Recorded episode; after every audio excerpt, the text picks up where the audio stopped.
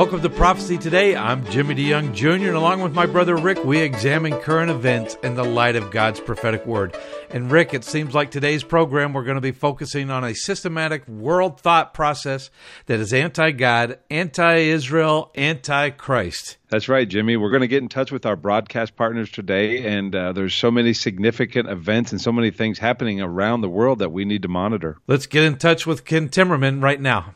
Ken Timmerman joins us today. He's our expert in geopolitical affairs, and he comments on kind of the hot spots around the world, and there are plenty of them today. Ken, thank you for joining us. Yeah, thanks for having me, Rick. It's always a pleasure. Well, Ken, first thing I'd like to ask you about, and uh, was in the news this week, is the raid in Syria on the leader of ISIS. Can you tell us about that, how it went down, and why it was important? Well, this was very similar to the raid that took place uh, uh, two years ago that uh, took out al Baghdadi. And as U.S. Special Forces got close to his uh, house in northern Syria, he blew himself up, uh, blew up his wives and some of his children. So his successor, a guy named Abu Ibrahim al Hashmi al Quraishi, did exactly the same thing. He realized that U.S. Special Forces were on the way. They had surrounded his house in northern Syria, and he blew himself out, up along with wives and children. And of course, now the United States is going to get blamed for killing civilians. Well, you know, the Pentagon is looking into that to see if there was anything that they did that might have led to their killing of civilians, but it looks pretty clearly that uh, this guy, uh, Al Quraishi, blew himself up, his wife, and uh, many of their children in a big, opulent three story house in northern Syria. The guy was not living in a hovel. Very interesting. Well, we move from there and to the situation that we've been monitoring for oh quite a while now, the situation between Russia and Ukraine, the Ukrainian crisis. And it seems like this whole situation is very divisive in the European Union. They're not necessarily acting as a unified force against this potential Russian aggression.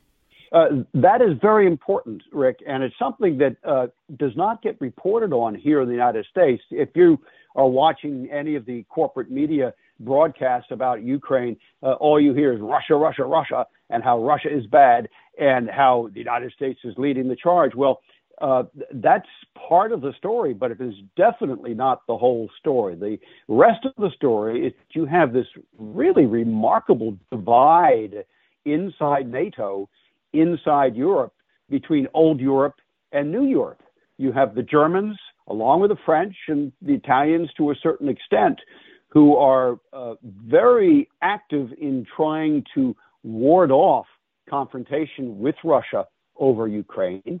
They are the Germans have gone so far as to ban flights from Great Britain bringing weapons to Ukraine. They forced the Brits to uh, skirt German airspace uh, much longer route to get to Ukraine to deliver weapons from the NATO alliance.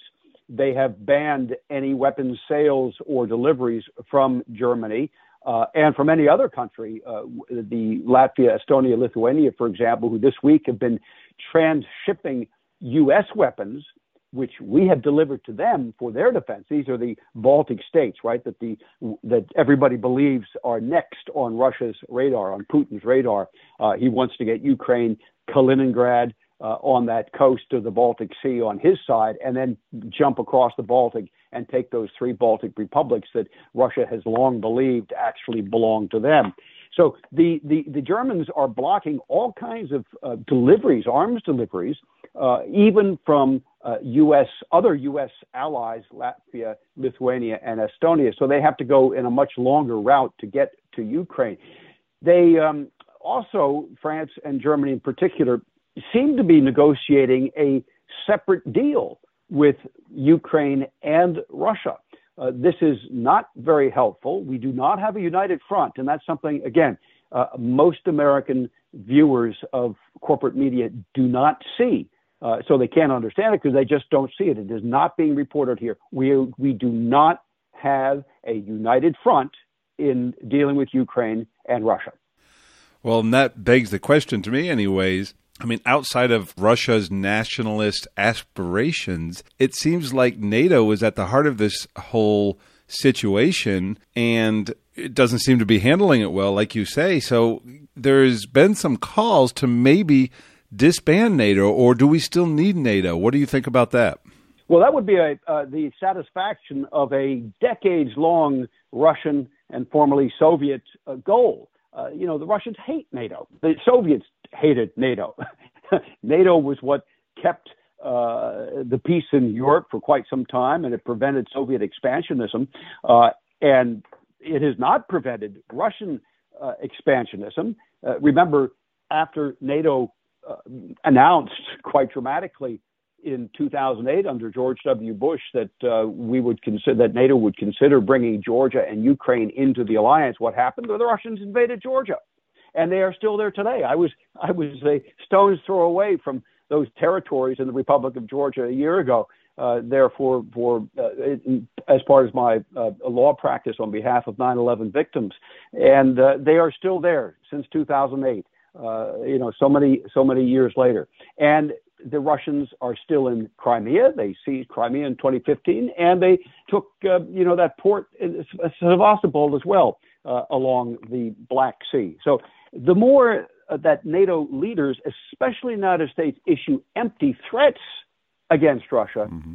the more emboldened Putin will become to do whatever he pleases because he knows NATO will not respond. Okay, in this crisis, and one of the things you have talked about in the past as it continues to grow and develop is that it may set off a chain of events. And of course, we've talked about China and Taiwan, but I'm asking you specifically about the situation in the Middle East. And of course, that's always um, kind of a, a powder keg situation there. Do you believe the danger from the Ukrainian crisis could expand into the Middle East? Well, the real danger is that the West and NATO is divided. When I say NATO will re- not respond, what I'm trying to suggest is that we do not have a united policy in response to Russia's aggressions in Ukraine. In the same way, we do not have a united policy towards Russia's position in Syria. Uh, we do not have a united policy uh, towards Russia's aid and China's aid to the Iranian nuclear weapons program. There, there has never been recently, in recent years at least, there has never been a united Western pushback against Russian firms or Chinese firms that are helping the Iranians to build nuclear weapons. People forget this, that the Iranian nuclear weapons program did not just spring, uh, you know, out of Zeus's head uh, by magic. Uh, it has been uh, built up piece by piece, laboriously, carefully, with technology from North Korea from China and from Russia over the past 25 years. I've been tracking it for the past 30 years as these things have been taking place. And it would not exist the way it is today without Russian and t- Chinese technological assistance. And yet, we do nothing at all. Weakness, and that's what we're seeing in a divided NATO responding to Russia in Ukraine, but also responding to Iran. Weakness is always an invitation to adventurism.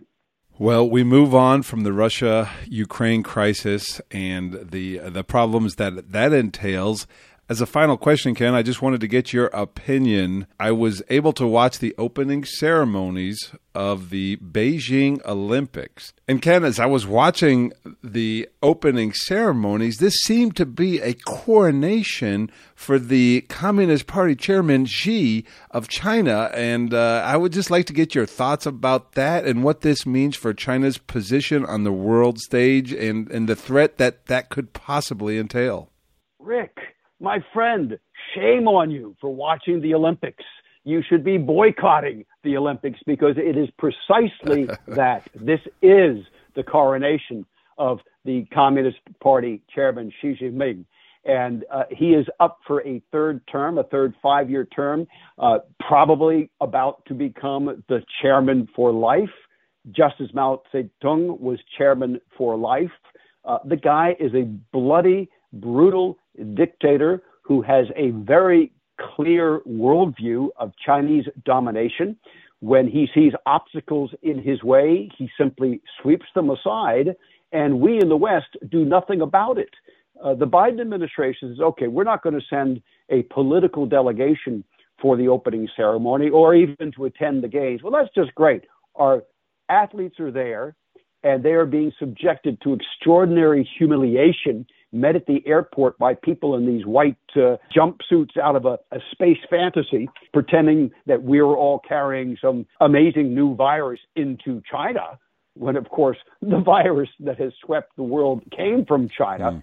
So our, our athletes are being subjected to public humiliations and we turn on the Olympics to watch it? No, seriously. I urge you, and I urge everybody listening here, do not watch these Olympic Games.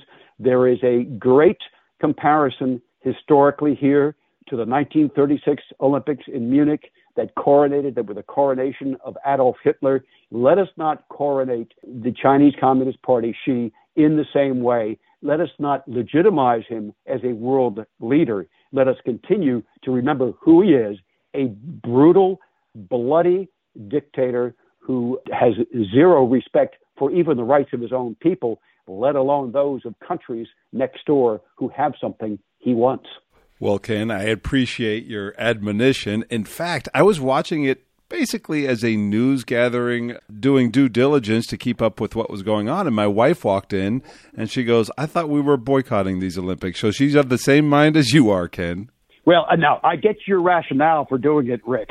I do get your rationale, but honestly, I urge everybody listening: do not watch these Olympics. NBC paid over a billion dollars for the right to broadcast them. Let's hit them in their pocketbook by not watching it. Good advice. Well, thank you so much, Ken, for coming on and giving us your take on what's going on in the world. It's so great, and we appreciate you doing that every week, and we look forward to talking to you again in the future. Thanks so much, uh, Rick. It's always a pleasure. God bless. Ken Timmerman. Well, we're going to have to take a break, and when we come back, we have a Middle East news update with David Dolan right here on Prophecy Today Weekend.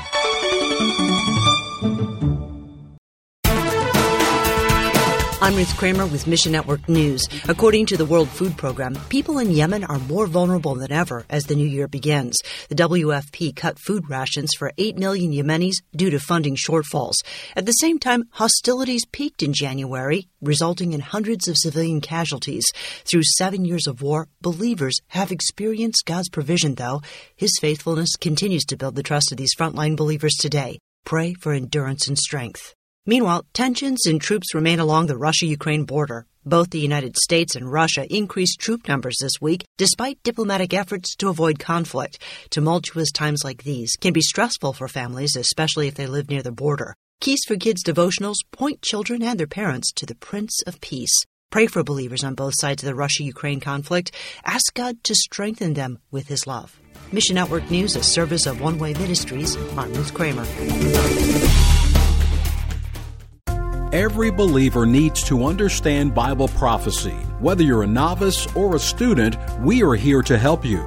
Just visit prophecytoday.com and click on the link for the Prophecy Bookstore. There you will find a large selection of CD sets, DVDs, and books for the Bible prophecy student written by Dr. Jimmy DeYoung and other prominent scholars. While you're there, be sure to check out Dr. DeYoung's latest series called Presidents, Politics, and Prophecy. This series examines how God has used human leaders in general, and specifically the last seven U.S. presidents, to set the stage for Bible prophecy to be fulfilled. This was shot on location in Washington, D.C., and is available on DVD or as a 10 hour audio series on CD.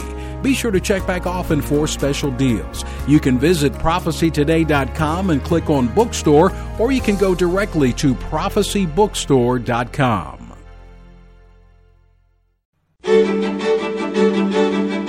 Welcome back to Prophecy Today Radio.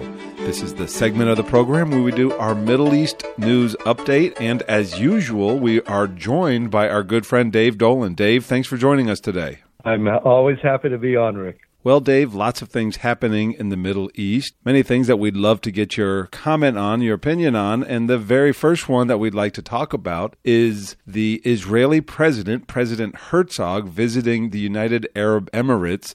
Course, this is a result of the Abraham Accords, and it's the first time the president of Israel has been to the United Arab Emirates.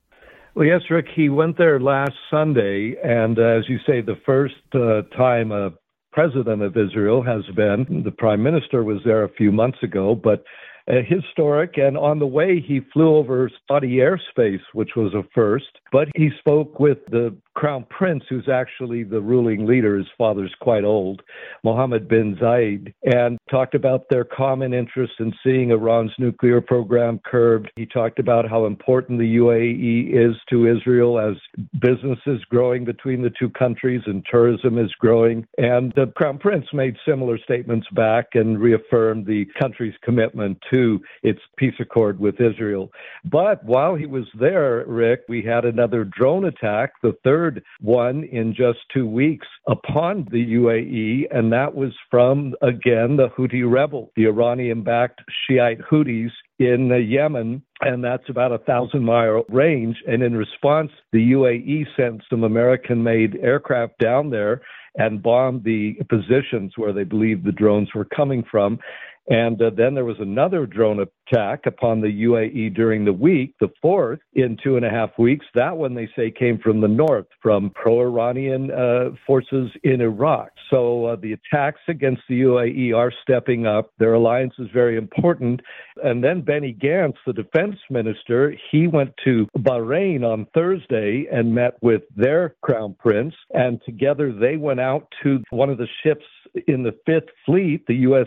Fifth Fleet is based there. Of course, its duties are mainly in the Persian Gulf and the Arabian Sea, the Red Sea, and that was an important uh, thing. He also flew over Saudi Arabia, so that was historic. And uh, at the same time, the defense ministry announced that Israel will take part in naval exercises led by the Fifth Fleet, by the U.S., in the Red Sea. And that's going to include some 60 navies around the world are sending forces, Britain, France, Germany, many, uh, in the Middle East, also up Cyprus and and Greece and other countries will be involved. And it's the first time Israel's participated in those. So, very important developments indeed. Well, we move from the UAE and start to talk about Israel's preparations to deal with the Iranian threat. And there was some news this week that high ranking U.S. officials have been observing simulated Israeli attacks on Iran. That's right, Rick. And uh, it's, of course, part of a series of military drills that we've been having over the past uh, few months. Uh, we talked about this before, several going on along the border with Syria, uh, and then others in the south of Israel involving the British Air Force and uh, seven other air forces. But this was a separate uh, practice drill about two weeks ago, but it was kept secret at the time. Just Israeli aircraft were involved, but as you say, a senior U.S. military official was there to observe it for the first time uh, ever in a private sort of drill. And uh, that was what they were practicing dive bombing, uh, refueling, uh, all of the sorts of things that they would need to do if they um, do feel that they have to attack Iran's nuclear program. And uh, Rick, it's not just a question of Israel initiating such an attack. Many Israelis believe that the chances of Iran attacking Israel first are growing, and that would be particularly the case, they think, if Russia does indeed attack Ukraine and we get a new war in Europe, that Iran, which of course is very closely allied with Vladimir Putin, Putin invited the new Iranian president, Raisi, to come up uh, a couple weeks ago, as we talked about, and they may have been discussing such actions. So the Israelis are watching that. But on Ukraine, we had a controversial comment made by the foreign minister, uh, Yair Lapid, this week, as saying that he didn't think Russia would invade Ukraine. And that was rebuked by the Ukrainian foreign ministry and the ambassador in Israel, and they have good ties, Israel and Ukraine. And by the way, the fifth largest uh, Jewish community on earth is in uh, Ukraine, about 140,000 Jews. But the second largest community after the United States, of course, Israel has the largest, but after the U.S. is in Russia. So Israel has, you know, important ties to both mm-hmm. countries, and the last thing they want to see is a war there. But uh, Lapid said it isn't going to happen. The Ukrainian ambassador said, "Hey, take a look. It's been going on since 2014." Uh, he said this is a very real, likely prospect, and you know we we need your your aid, as it were, more than we need your speculations about this. And Lapid, of course, is a former TV presenter and not known for his expertise in foreign affairs, really. So uh, he was just speaking maybe off the top of his head. While these negotiations are taking place with Iran and the United States, how do these preparations for war, either an attack from Israel to Iran or, as you just said, an attack from Iran on Israel, how do those factor into those negotiations? Well, uh, they of course play a prominent role, but the Israelis have different opinions, Israeli leaders, I should say, as to whether or not there will be a conflict with Iran and whether or not there'll be conflict in Europe. The uh, finance minister, Lieberman, who's from Russia originally, he said he thought there will be war, that uh, Iran could well take advantage of the fighting if it breaks out in Europe to attack Israel, because obviously the U.S. and other Israeli allies will be preoccupied with with the war up there, especially if Putin goes on to attack any NATO countries, and there's a lot of feeling that he will at least attack the three Baltic states that are now NATO members, and that would set off a much fuller war, and maybe give Iran that chance to uh, attack Israel without worrying so much about the U.S. and other uh, allies of Israel coming to help Israel in such a war. So it's very complicated. Of course, we have China and its conflict with uh, Taiwan potentially and uh, India. They've attacked Northeast India in the last year. Uh, we have all sorts of simmering conflicts. And uh, what Lieberman said in a Jerusalem Post interview uh, that was published on Friday is that we could be seeing a world explosion here. And he said the whole scene is sliding towards that. Well, he's in the same government with Lapid, but they have sort of different views on this. Many said Lapid was just uh, trying to talk things in a positive way. Uh, you know, to try to help prevent conflict but um, it's looking looking grim. And of course, Iran continues with its massive centrifuge expansion program and is definitely very close to having nuclear grade material, nuclear weapons grade material uh, at any time. And uh, you know, all these things factoring together make it look like we're going to have conflict. And of course, that's why Israel's conducting these intensified drills in the recent months uh, as uh, the budget for a potential attack against Iran has been uh, increased substantially in the new Israeli budget, or an attack upon Israel, which would produce essentially the same result uh, full war between the two countries. Well, David, we look at this situation and you report on many of these maneuverings behind the scenes and in many of these different uh, Middle Eastern countries and what's taking place in them. If you were to look at the Middle East right now and Israel and Iran and the situations and in Iran's other neighbors as well, what level are they at? I mean, how close do you think we are? Would you be surprised next week, for example, if, if the Middle East was at war? I would not. No, Rick. Uh, we have such aggression going on already from Iran. I mean, three drone strikes within two weeks upon an Arab country, the UAE, and of course, they often attack Saudi Arabia, which is leading a coalition against the Houthis in Yemen. So there's a war going on there. We have action at sea quite often. We have action in Syria. Uh, uh we have action in Iraq. So it's it's a low level war already. What it would take to spring that into a full on war seems to me it wouldn't take very much at all. Um, so uh, you know we'll just have to see, and we still have Iran vowing to take further action after the death of the Revolutionary Guards head at the hands of the United States uh, uh, just after Christmas, a little over a year ago. So it's very, very tense.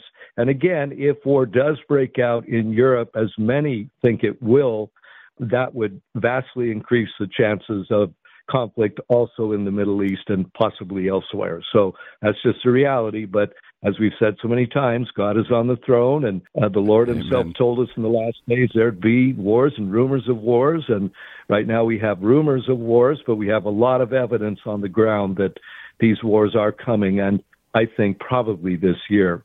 Well, excellent insight, David. Lord willing, uh, you'll be back next week to talk with us again. So thank you so much for all that you do. You're welcome, Rick. Glad to do it. We're going to take a break right now on Prophecy Today, but when we come back, we're going to talk with our broadcast partner, Winky Madad. Stay tuned right here on Prophecy Today Radio.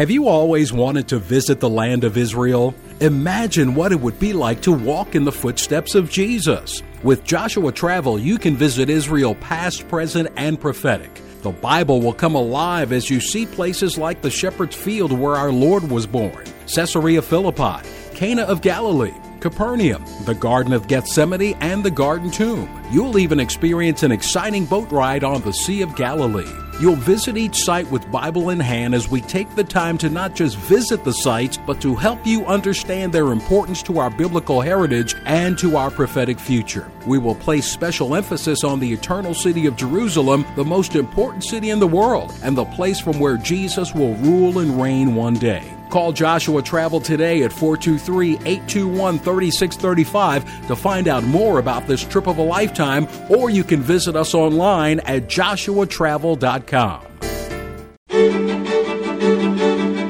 Welcome back to Prophecy Today. I'm Jimmy DeYoung Jr., and along with my brother Rick, we examine current events in the light of God's prophetic word. And I just want to tell you that first half hour with Ken and Dave Dolan, you're hearing things that you don't normally hear in today's uh, media in the headlines. You're hearing a different perspective of it.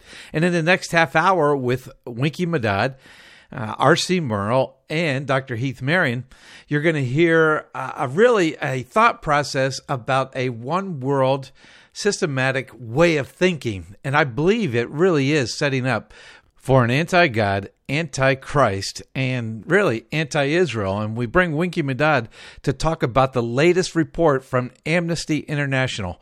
Rick, let's talk to Winky Madad. Winky Madad is with us today. He joins us regularly. He's a research fellow, former research fellow at the Menachem Begin Heritage Center, and is living in Israel, also former mayor of Shiloh. So he's uniquely qualified to comment on some of these news stories that we'd really like to get his insight on. So, Winky, thank you for joining us today. Thank you for having me on again. Well, the first thing I wanted to talk to you about, and there's a report that came out this week, and this report was from Amnesty International. And there's a lot to unpack when we talk about this report. But just on first blush, I'd like to get your initial thoughts about this report and it naming Israel an apartheid state. Well, Rick, um, this report has been in the works for years.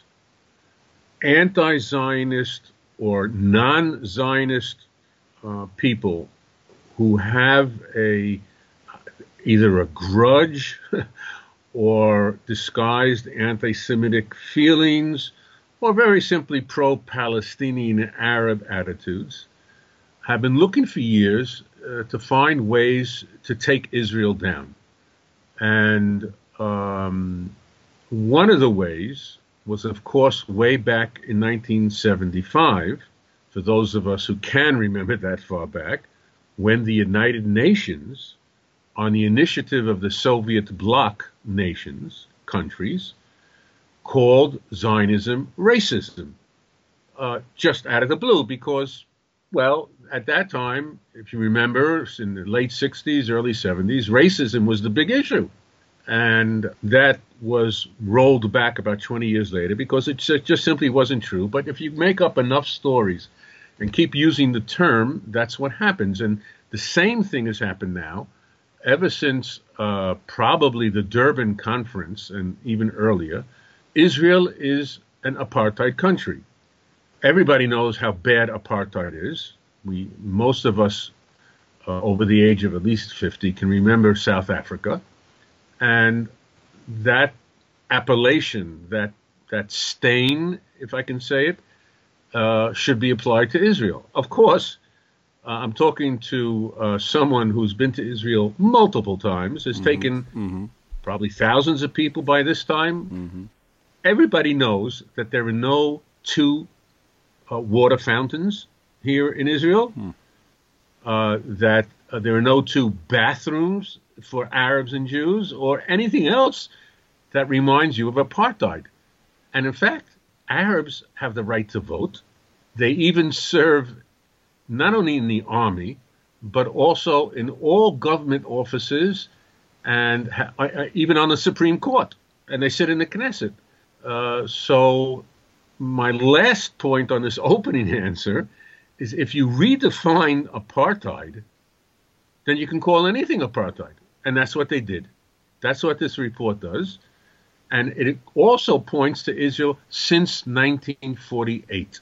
So, in other words, it's not about the Six Days War, the so-called occupation, the so-called settlements, you know, whatever the, the, the propaganda story. For them, Israel since 48 is an apartheid state, and we all know what to do with apartheid states. We do away with them. We change them. We we we put them uh, in some sort of economic and and cultural and political boycott. That's what we do. Well, and you think of apartheid, uh, Israel, and you've kind of alluded to this. Israel has uh, Arab citizens. There is a party that is uh, mainly the Arab party that is actually in the ruling coalition right now. Um, but if you were to look at Jewish representation in the surrounding states and the heavily Islamic states surrounding Israel, it's minimal, none at all. In some places, I, I think I recall a story of the last Jew leaving Afghanistan.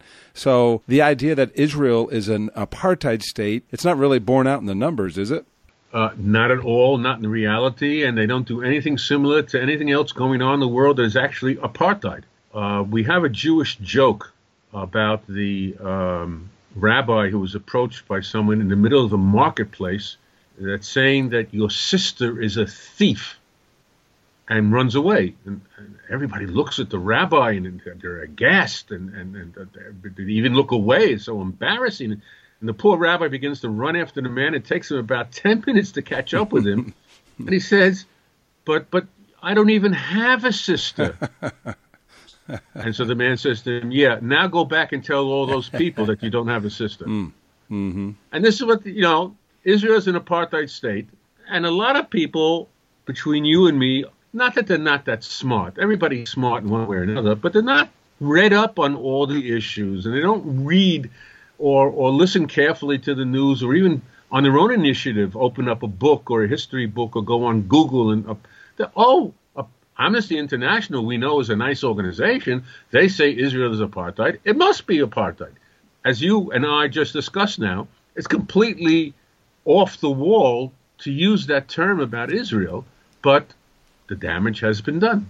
Well, to his credit, the U.S. ambassador to Israel, Tom Nides, on Tuesday denounced this Amnesty International report, and he said, quote, come on, this is absurd. This is not language that we have used and will not use. And that was a tweet that he had sent out. So, uh, again, to his credit, they are recognizing that, but other nations of the world, uh, specifically from Europe, and of course we probably know already how the uh, the Arab world feels. But how are other nations of the world using this report? Well, Rick, between you and me, it doesn't bother me about nations, although probably in a couple of months we'll see a, a, a fight in the United Nations about this. But what bothers me is what's going down on college campuses and universities mm. where minds are being molded in the wrong way by progressive and radical left-wing professors.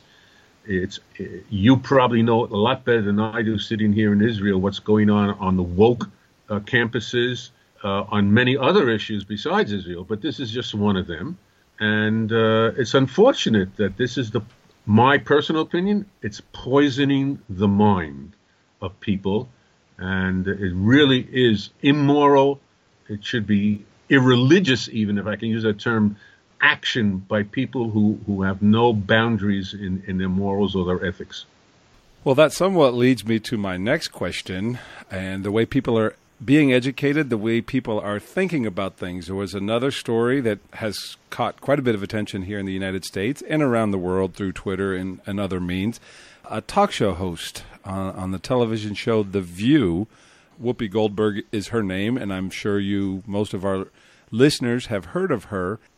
She had a very interesting and some would say extreme take on the Holocaust and why the Holocaust took place. I know I've seen your tweets on this story a little bit. Can you talk a little bit about this story and why it's so dangerous the way this misinformation is floating around?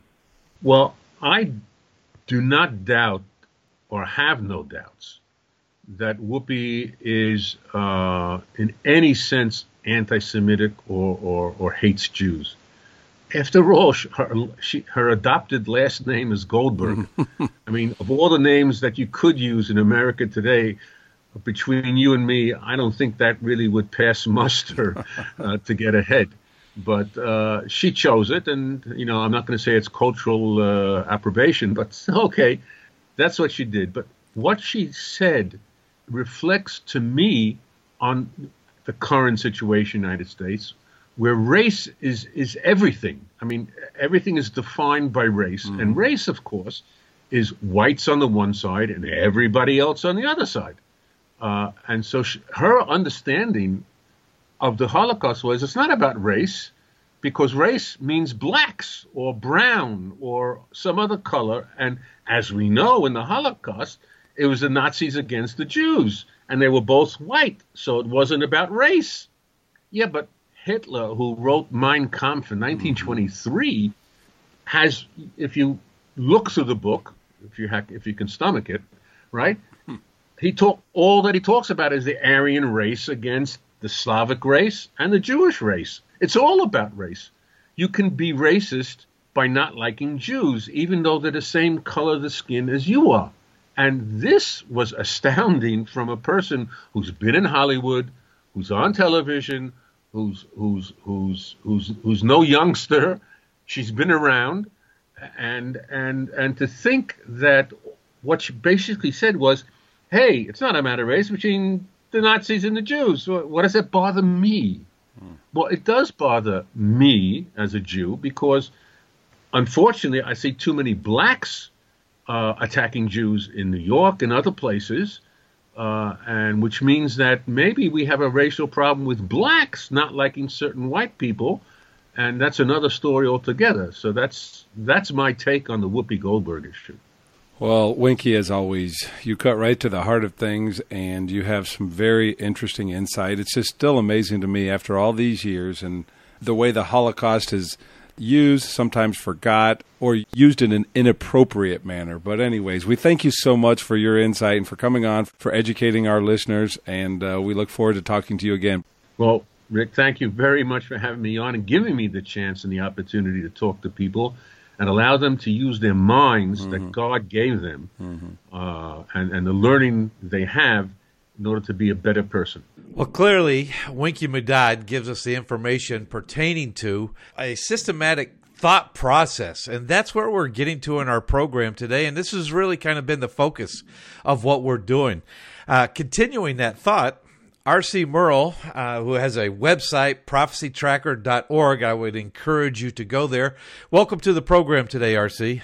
Hey, thank you, Jimmy. It's Good to be with you. R.C., recently in a Twitter post, Klaus Schwab was talking about the European Chips Act and the need for a physical brain for digitization to be located in Europe. What can you tell us about what Klaus is up to? Jimmy, there's so much potential prophecy in every line of that report that it's hard to know where to begin. But let's start with the European Chips Act, which is being proposed early this month. It aims to increase microchip production across the European continent, thereby claiming a greater urgency for the EU to digitize in response to rising demand. The European Union's need for microchips is estimated to double in the next decade. So Europe wants to reduce dependency on suppliers from outside the continent. The legislation will require the most advanced chips to be made on European soil. So the goal is to unify Europe into a greater central power by using the Club of Rome as a catalyst. Klaus Schwab, who is the founder of the World Economic Forum, is talking about having a greater geographical location, Europe as the central hub for the control of the emerging enterprise, or what Daniel might have called the fourth beast or the revived Roman Empire. Wow. Now, just for our folks, real quick, Klaus Schwab, is, this the same that's uh, with the World Economic Forum? He is. And the Club of Rome, which which is all intertwined with this with this enterprise, was originally founded in 1968 as a new compass for the European nations. The club is made up of 100 members from current and former heads of state, government, and administrators, high level politicians, diplomats, scientists, and business leaders from around the globe. It's an influential think tank which has been warning that economic growth leads to environmental problems and their first controversial report was called The Limits to Growth. When you look at this, folks, and let me just remind you again remember the Great Reset. All of that information is coming out of the World Economic Forum and Klaus Schwab. RC, why is the Club of Rome so important? Yeah, Jimmy, the, the World Economic Forum gives the Club of Rome a platform to present their economic hmm. warnings. On January 15th, 2020, the club issued a report on climate change calling it a planetary emergency, highlighting three points. The Earth has coped relatively well with emissions so far. Number two, tipping points are being reached. And number three is this statement. While politics continue to cripple efforts to fight planetary emergency, the science remains unequivocal and irrefutable as ever. We have already crossed a number of tipping points in the Earth system, vital thresholds beyond which irreversible, catastrophic consequences for all life on this planet will ensue. End of quote. You know, we need to keep in mind that Rome is also the seat of the Vatican, the world's largest Christian denomination, with a globalist pontiff who is all in on climate change. Prophetically, Rome is likely the future residence of a powerful religious leader called the false prophet, found in Revelation 13:11. Then I saw the, another beast coming out of the earth, and he had two horns like a lamb and spoke like a dragon. That this is all happening in Europe points to a possible future fulfillment of Daniel 9:26. And the people of the prince who is to come shall destroy the city and sanctuary. Jimmy, we know from Bible scholars like your dad in his book Daniel, Prophet to the Gentiles, that the prince who is to come is Antichrist, and the people who destroyed the city, Jerusalem, and the sanctuary, Second Temple, clearly points to Rome. So let me just ask you you think climate change is being used as a part of this one world system to get people to think and accept the policies of maybe a one world wide system coming into place? Yeah, I think climate change is being used as a plank in this whole platform mm. uh, of authoritarian government. So, RC, I know that you did some research on how the current European Union began with a series of five treaties. Can you list them for us? Uh, ironically, and I'm not making this up, Jimmy, the first treaty that started the European Union was the Treaty of Rome mm. in 1957, where six countries Belgium, Germany, France, Italy, Luxembourg, and the Netherlands agreed to work together towards integration and economic growth through trade. The Treaty of Rome was followed by the Treaty of Brussels in 1967, which was the founding treaty of the Western Union that merged into NATO. The Treaty of Maastricht, 1993, followed, and from that moment on, it became possible to speak of a genuine European Union. Next up was the Treaty of Amsterdam in 1999 that sought to reform the EU institutions into preparation for the arrival of new countries. And finally, the Treaty of Lisbon in 2007 introduced the figure of the President of the European Council and the High Representative of the Union for Foreign Affairs and Security. Now, interestingly, in 1999 to 2003, 19 European countries accepted the euro as a single currency, a precursor to the final Roman Empire that will require a mark to buy and sell. Mm. You know, we've always said that the European Union is the infrastructure for the revived Roman Empire in the future. RC, where does uh, all of this leave us? Jimmy, the fact that Klaus Schwab and the Billionaire Club at the World Economic Forum have selected Europe as the center of digitization is a chilling reminder that our Bible has accurately foretold the place where the final mm-hmm. empire of Antichrist will begin. Mm. When he arrives on the world stage, a digitized Europe will be ready to receive him. So for now, we watch as the U.S. and EU begin to digitize their currencies. We watch as Russia and China begin to reject the U.S. dollar as world reserve currency, and we watch for the rise of Europe as the world's most powerful empire. you know, RC, each week that we have you on, you're giving us information from a financial point of view, and we understand from God's word, and it mentions a financial system in the future, and everything is leading up to that point of view. RC, thank you so much for being with us today, and thank you for giving us this information about a future world economic system that's coming into place even today. I appreciate you having me on the program, Jimmy. Blessings to you, Rick, and our audience. Thank you. And again, that website, RC. Yeah, prophecytracker.org. Prophecytracker.org. Make sure you go there and follow what RC Merle is doing. Well, RC Merle is our is the guy that really does, and I, I do encourage you to go to prophecytracker.org. You'll find many articles from a financial mindset, but he's also a prophecy teacher, and he helps us on a um, every uh, once or twice a month, helping us to uh, understand and see what the world is doing according to this world system that's being put into place. Now, following along that line of thought, um, we have really have come into a period of time where wokeism. I mean, you have Joe Rogan, and I, I, I'm sure people that follow our our site are uh, understand that there's this big controversy going on with Joe Rogan and Spotify and some of the things that he said. Uh, I don't even want to address that, but there's also what Whoopi Goldberg said, and she has uh, been penalized or you know. Um, uh, just punished uh, really for her thoughts, and we understand uh, anti-Semitic uh, thought process in the world, but it really is a one world uh, system of thought that's coming into place that is really anti-God and anti-Christ, which is why on the issue of wokeism, I wanted to invite back Dr. Heath Marion. Dr. Heath Marion, he graduated from Dallas Theological Seminary, has multiple degrees. He is also uh, he's a former pastor, and he's in the business world consulting pastors today and churches.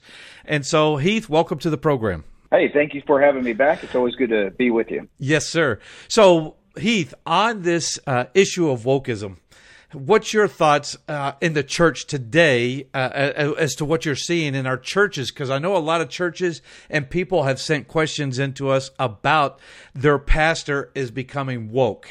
Well, I think it's a, a huge issue that each church, denominations are trying to figure out. I mean, for goodness sakes, it's even coming into the school systems, and our kids are, are struggling through these conversations. So Christians are being faced with this head on. And so I think it's something that we do need to talk about and we need to have a, a really vibrant discussion regarding. Sure.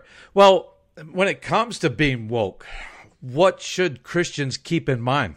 Well, I know that uh, when we start talking about this, it's a very sensitive topic, and we want to make sure that we interact with it correctly. But as a Christian, here's one thing that we want to say is that we understand and we have we do know that in America, racism has played a part. There has been shame and mm. injustice, and at some points in history, there's even been terrible violence. So there's no clear thinking person really would say that the remnants of racism have been erased since the, the Civil War. And I think there's a lot of things that still needs to be done. I now know that uh, even when you start talking to the Southern Baptists and those denominations, they're they're trying to write new um, just statements acknowledging the, this response and that there should be a conversation regarding this. Sure, and I know that there's laws and legislation uh, that guard the principle of equal rights, but really, what should be uh, as a Christian, what should we understand about really the heart of the matter?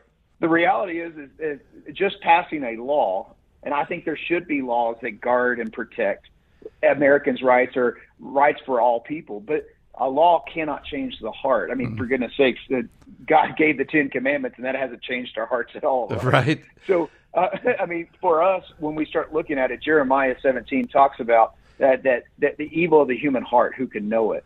And what we really get from Jesus is there's a mandate to you should love your neighbor as yourself. And Jesus went to great lengths to cross racial divides. I mean, he went to the woman uh, at the well, the Samaritan woman, and his disciples were even questioning, why would you cross these racial lines? And Jesus makes it clear there's no racial divides that he's not going to cross. First of all, Jesus uh, going to that woman uh, in Samaria, he, when he said, oh, I must yeah. go yep. through Samaria, that was to me, that's one of the, this a huge pivotal point when he makes the point to, I'm going over here. And then we get into other statements where Paul says that there's neither Jew nor Greek nor Gentile, no free man, no slave, uh, male or female. So he really calls us to attention saying we are the members of the body of Christ. Wow, very good. When does real racial reconciliation take place, Heath? One, when we first start recognizing who we are in Christ, that we are all members and uh, every member has its own place, and we're all supposed to be bringing and shining the light of Christ and of God to this world. And when we love each other, instead of being known by our hate, the world will see a difference, right? That's what it says, mm-hmm. that we mm-hmm. should be known by our love. And that really is the call, is that the God of this world is going to blind us. And when we're blinded, we are going to hate. First John talks about how that it's the God of this world darkens our eyes. So for us, we need to wake up to this call, wake up to the light of the gospel, mm. and how that God is calling us to love others. And when we love others, real change begins to happen. We begin to cross those boundaries. You know, Peter even struggled on baptizing a Roman soldier, right? Right. he had to have a dream. He had to have a dream to recognize, oh, I need to cross this boundary. So the we all might have some kind of prejudice in us, and yet as we grow in our love for God, then it causes us to grow in our love for people, and we will cross those uh, those divides. Well, you know, in our world today, we're thinking about uh, this one world system that's coming into place that is prophesied that will take place. It's a system of the Antichrist, Satan, the Antichrist, and the false prophet, the satanic trinity. Do you see the church really starting to, to? I mean, how how as Christians understanding the future, how then should we really go forth as individual believers? Well, one, let's not live in fear. Yeah. Let's not let's not be afraid to talk about God. Um, when everybody else is wanting to talk about all kinds of spirituality and they're wanting to bring in new ideology, as Christians, we should be able to talk and interact and love people and be willing to stand kindly, mm. gently, but to say that all people need God, all people need love, and we should not be hating each other. And I think that's a huge mark for us when we start doing that. You know, both Paul and Peter, you brought them up in, in this conversation. They gave instructions to the early church how to live in the days that they were living in these days in the last days and peter said in, uh, in first peter he said be ready to give an account you know first of all sanctify yourself unto god be ready to give an account for what you believe. Uh, really, apologetics. And that is so important, and that we do it in love, which is what you just said. And that really is the key, right? Right. I, I mean, I'm not going to go out and try to change people. What I need to go out and do is love people. And as I'm loving, they're seeing my responses, they're seeing my actions, they're seeing how that I help others. And when I do that, then they're going to have these questions. Why are you helping them like that? And I can say, because Christ loved me, God changed my life, and I want to give back. And I'm telling you, millennials can get on board with that, and it, even people our age or older, they can get on board with that when we start really truly helping people because we've been dramatically changed in our lives. That's right. For God so loved the world that he gave his only begotten Son, that whosoever believeth in him should not perish but have eternal life. Heath, Dr. Heath Marion, thank you for joining with us today and again helping us to understand why the world is acting as it is and how the church should act in these last days in which we're living. Thanks for joining us, Heath. Thank you so much with much love and respect. Have a great day. Yes. Well, we're going to take a break, and when we come back, Dr. Jimmy DeYoung, uh, his legacy series, and he's talking about the temple. What needs to be done for the rebuilding of the temple in the city of Jerusalem and how that fits into Bible prophecy. Right here on Prophecy Today Weekend.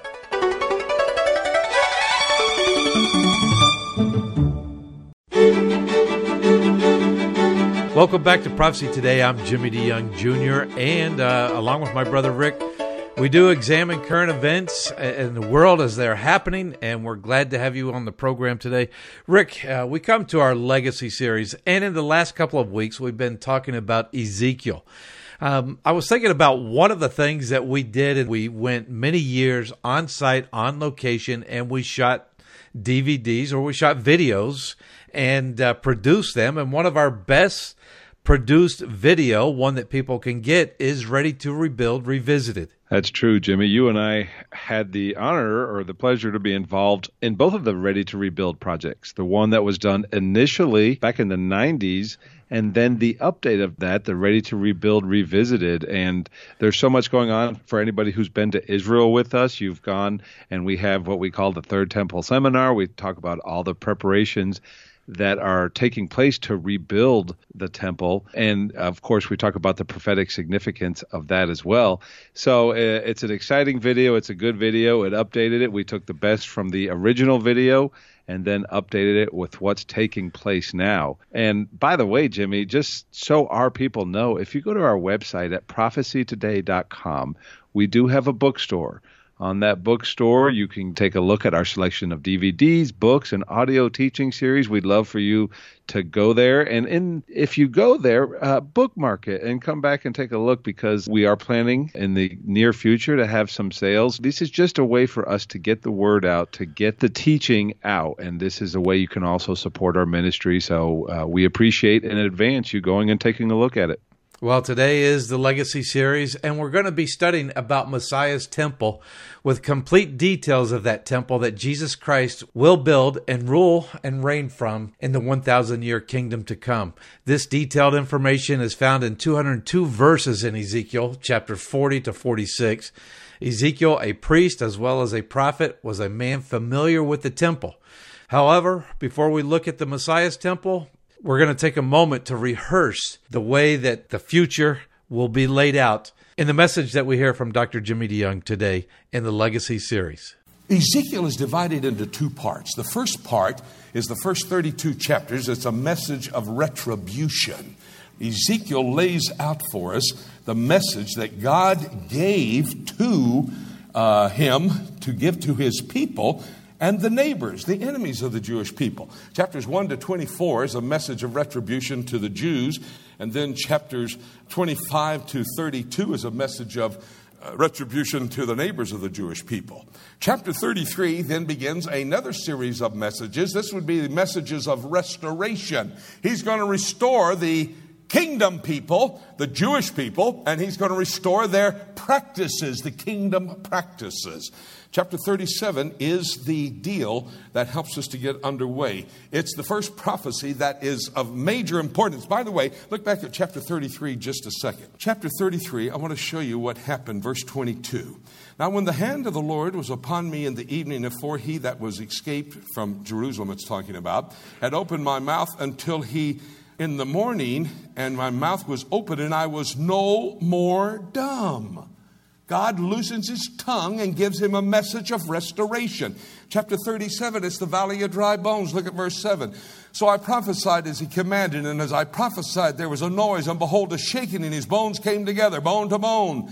Verse 8, and when I had behold, lo, sinew and flesh came upon them, and the skin covered them from above, but there was no breath in them. Verse 9, then he said, Preach unto the wind. Verse 10, so I prophesied at the commandment and uh, brought uh, breath came in unto them, and they lived, and they stood upon their feet, an exceeding great army.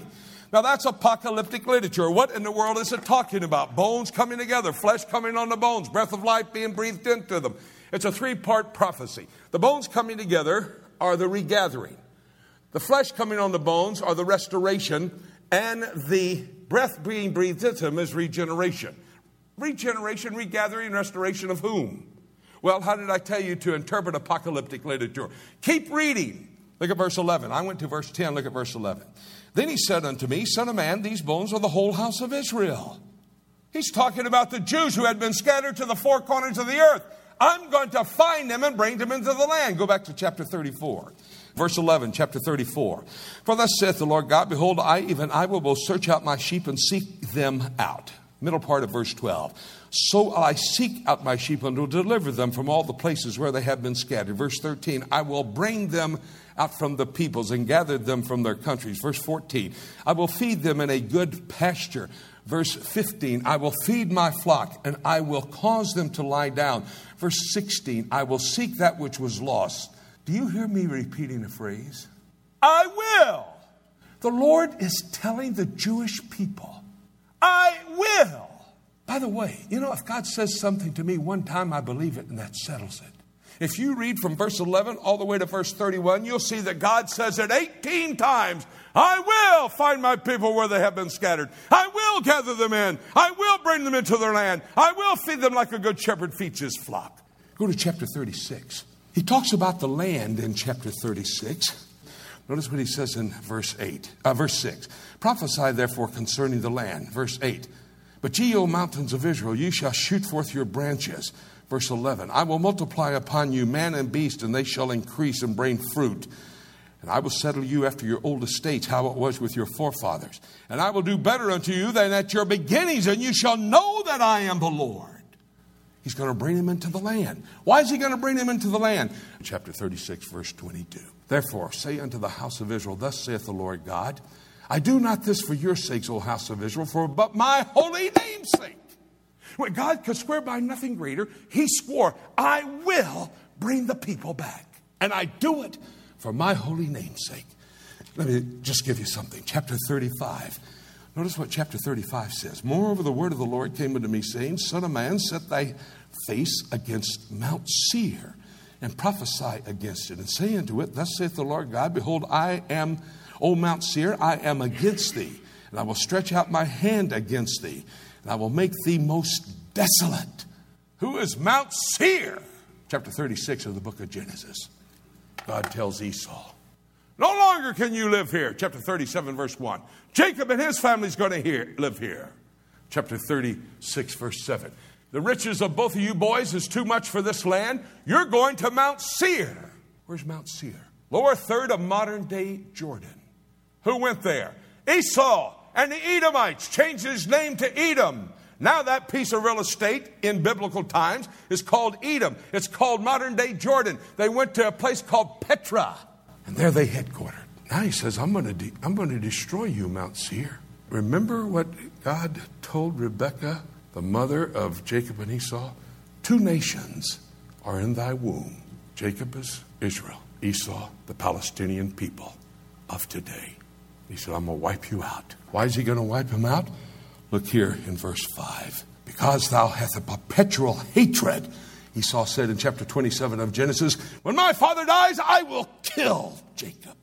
Perpetual hatred and has shed the blood of the children of Israel. Verse 10 Because thou hast said, These two nations and these two countries shall be mine, and we will possess it. This is so up to date, it's like reading the front page of the newspaper. Chapter 38, it talks about the alignment of the nations coming together. And these nations will come to destroy the nation of Israel. When will they come? Look at verse 8. After many days thou shalt be visited. In the latter years thou shalt come up to the land that brought back out of the sword. Look at the last part of it. Where they are dwelling safely, all of them. Verse 11. And thou shalt say, I will go up to the land of unwalled villages, and I will go up to them that are at rest, that dwell safely. When are the Jewish people going to ever dwell safely in the land? After the rapture of the church, the Antichrist appears. What does he do? Chapter 9, verse 27 of Daniel confirms a peace treaty. They think he's the Messiah. So they lay down their weapons. That's what verse 11 says. So he says they'll be living in unwalled villages and they will come under attack by a coalition of nations. Look at chapters 40 to 46. It is the most detailed description of the Messiah's temple that has ever been written. Ezekiel, the prophet, who is also the priest, is going to put a temple up. There's several things in this temple, and it's different from every tabernacle or every temple in the past. There's been two temples, one tabernacle. This passage describes something completely different than all of those temples in the tabernacle because this temple has no wall of partition. Well, you know what the wall of partition was? Keep the Gentiles from coming into the temple area. No wall of partition. Why? Ephesians chapter 2, verse 12 and following. Two people at enmity with each other, Jew and Gentile. Wall of partition between them. I took it out with my death, burial, and resurrection, made two people one. No wall of partition. Look here, we're, we're in the holy place. There's no table of showbread, the 12 loaves of bread. It's not there. Why? John 6, Jesus said, I'm the bread of life. Oh, look, there's no menorah, the seven branch candelabra. It's not there. Why? He said in John 8, 9, and 11, I am the light of the world. You see, every implement in the temple represents Jesus Christ. Our focus is a prophecy on Him. There's no veil in the temple. Why? When he was crucified, it was ripped from top to bottom, giving us access. Look here in the Holy of Holies. There's no Ark of the Covenant. Why? The Ark of the Covenant was the model of Him to come. And when you have the real thing, you no longer need the model. When He comes back, He walks into the Holy of Holies. He sits down as our mercy seat right there. That's the Messiah's temple. It's going to be built. Zechariah 6:12 says Jesus builds it. 6:13 says he rules and reigns from it. But wait a minute. Do you remember Daniel 9:27? Here's what it says. And he, the Antichrist, shall confirm a covenant, that's the treaty, with many, the Jewish people and their neighbors, for one week, that's the seven year period of time. And in the midst of the week, he shall cause the sacrifice to cease. You don't have sacrifice in Jerusalem without a temple. But Jimmy, there is no temple. Well, let me give you another passage. Matthew 24, 15, Jesus said, you see the abomination of desolation, flee. Second Thessalonians 2 4 says, The Antichrist walks into the temple at the midway point of the tribulation and he desecrates the abomination of desolation. Revelation chapter 11, verse 1. Hey, John measured the place for the temple. But there is no temple. Hey, you don't know what's going on. The other day I walked into yeshiva, place of learning for Jewish young men. In that yeshiva, the rabbi was on his computer. You know what he told me about that computer? Was a database for every male Jew qualified to be a priest. You need 28,000 priests. He has all their names on there. I said, Why? He said, We've called him to Jerusalem to study the priestly duties. I said, To do what? He said, To build a temple. Man, he had my attention.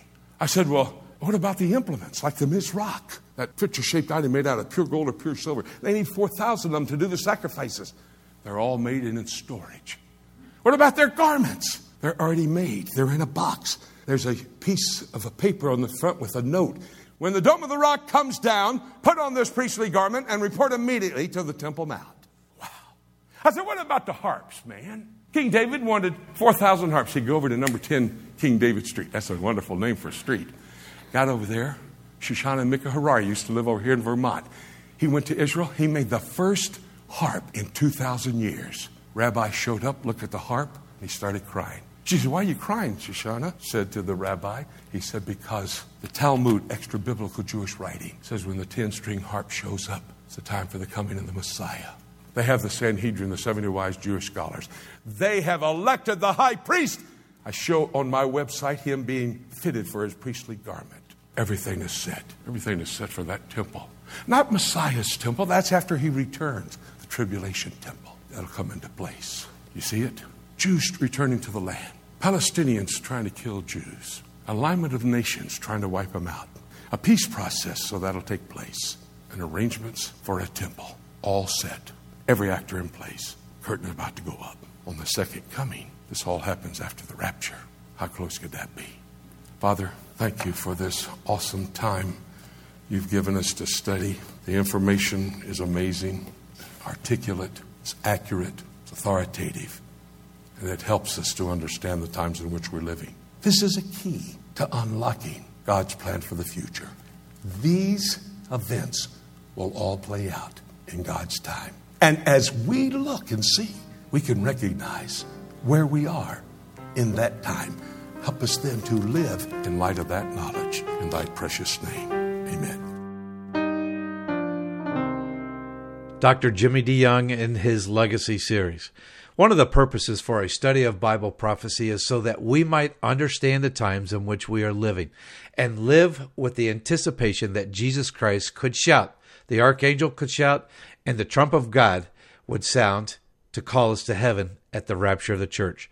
Our focus on the next temple to be built in Jerusalem, not the Messiah's temple of Ezekiel 40 to 46, but the next temple in Jerusalem, which will be the tribulation temple, and it's ready to be built right now. The only thing that needs to happen before that temple is to be built in Jerusalem is for the rapture of the church, which could actually happen today. Even so, come, Lord Jesus. Well, we're going to take a break, and when we come back, Rick and I will take a look at the book as we take a look at the events that we have talked about on today's program, right here on Prophecy Today Weekend. I'm Ruth Kramer with Mission Network News. According to the World Food Program, people in Yemen are more vulnerable than ever as the new year begins. The WFP cut food rations for 8 million Yemenis due to funding shortfalls. At the same time, hostilities peaked in January, resulting in hundreds of civilian casualties. Through seven years of war, believers have experienced God's provision, though. His faithfulness continues to build the trust of these frontline believers today. Pray for endurance and strength. Meanwhile, tensions and troops remain along the Russia Ukraine border. Both the United States and Russia increased troop numbers this week despite diplomatic efforts to avoid conflict. Tumultuous times like these can be stressful for families, especially if they live near the border. Keys for Kids devotionals point children and their parents to the Prince of Peace. Pray for believers on both sides of the Russia Ukraine conflict. Ask God to strengthen them with His love. Mission Network News, a service of One Way Ministries. I'm Ruth Kramer. The book of Revelation is God's final word to man and the timeline of the last days revealed to the Christians. This symbolism filled example of apocalyptic literature can be difficult to understand, especially when simply reading it from beginning to end. Dr. Jimmy DeYoung's latest book, Revelation, a Chronology, takes a walk through the prophetic book of Revelation in the order that the events will take place, chronologically, sharing insights into its true meaning and doing so in an easy to understand and practical way. If you have difficulty understanding the book of Revelation, get your copy of Revelation, a Chronology, and let Dr. Jimmy DeYoung aid you in your understanding of this profound end times prophecy book that God has preserved in His scriptures for for Christians in the last days. To order your copy of Jimmy DeYoung's Revelation, a chronology, call us toll free at 877 674 3298 or visit our website at prophecytoday.com. Welcome back to Prophecy Today. I'm Jimmy DeYoung Jr., and along with my brother Rick, it's that time of the program where we take a look at the events that we talked about on our program today and really how they fit in to Bible prophecy, what's recorded in God's Word. And uh, it's really easy to do to understand why the world is acting as it is. And that's one of the things that uh, we try to do on this program. Rick, I do see in our program today, before we start talking about the events, I do see a systematic world thought process that's coming into place that is really anti God, anti Christ, anti Israel, anti family. I mean, we see that all over the world, don't we? Yeah, we sure do, and it's growing. It's something um, all of us deal with every day. Our kids in school, uh, we see it around us. We see it in media. We see it on social media and on the television. It just seems uh, more pervasive now than it has ever been. It sure does. And that's one of the things while we have God's Word, we should stay in the Word. We provide devotions. I know there are a lot of ways to get devotions. We provide ways to study and books and DVDs and information to help you to live in this world, understand why this world is doing what it's doing, and to finish that race, to press toward the mark for the prize of the high calling, and to be ready to give an account for everything that we do in this world. Well, let's take a look at some of the events that we'd like to talk about, Rick. Jimmy, we'll start this week. And as usual, we start with Ken and we look at the geopolitical situation. And we have talked over the last few weeks about the situation in Russia and what's going on in Ukraine. And we know that they're going to play a role in the end times. But what we talked about with Ken today is how that is changing the alignment in the European Union. It's affecting the way that politically they're going to interact in that area. And we know that Europe has a key role to play in God's end time scenario. We sure do. And when you look at scripture, we would go to Daniel chapter 2, Daniel chapter 7 uh, where it talks about a future empire, that revived Roman Empire that will come back to being. Uh, that's laid out in those scriptures. And we see it in Revelation chapter 13 the system of the Antichrist, the beast that comes on the world scene uh, really instituting a one world economic situation. And really, when we look at it, Daniel 9 27, the beginning of the seven year period of tribulation, the Daniel chapter 9 is talking about the 70 weeks of Daniel. That 70th week of Daniel will unfold when the Antichrist confirms a peace treaty, a covenant with Israel and that's Daniel chapter 9, verse 27. The alignment, as Rick talked about, of these 10 separate states or districts that are going to come to be the antichrist will come into to being he will be that world leader we talked about the divisiveness of the European Union. Really, they're looking for a super leader to come into place, and we really see that as the Antichrist. He's going to confirm a treaty. The second thing, a treaty that would be that covenant with Israel, uh, where he's going to protect Israel. And of course, as we've talked about on today's program and uh, in the Legacy series with Dr. Jimmy DeYoung, he talked about the tribulation temple in the future. So these are the things, Rick, that we keep our eyes on all the time. It was so sobering to me, Jimmy. We know that all these things in the end times and after the rapture of the church and during the tribulation, all these things are going to be happening quickly.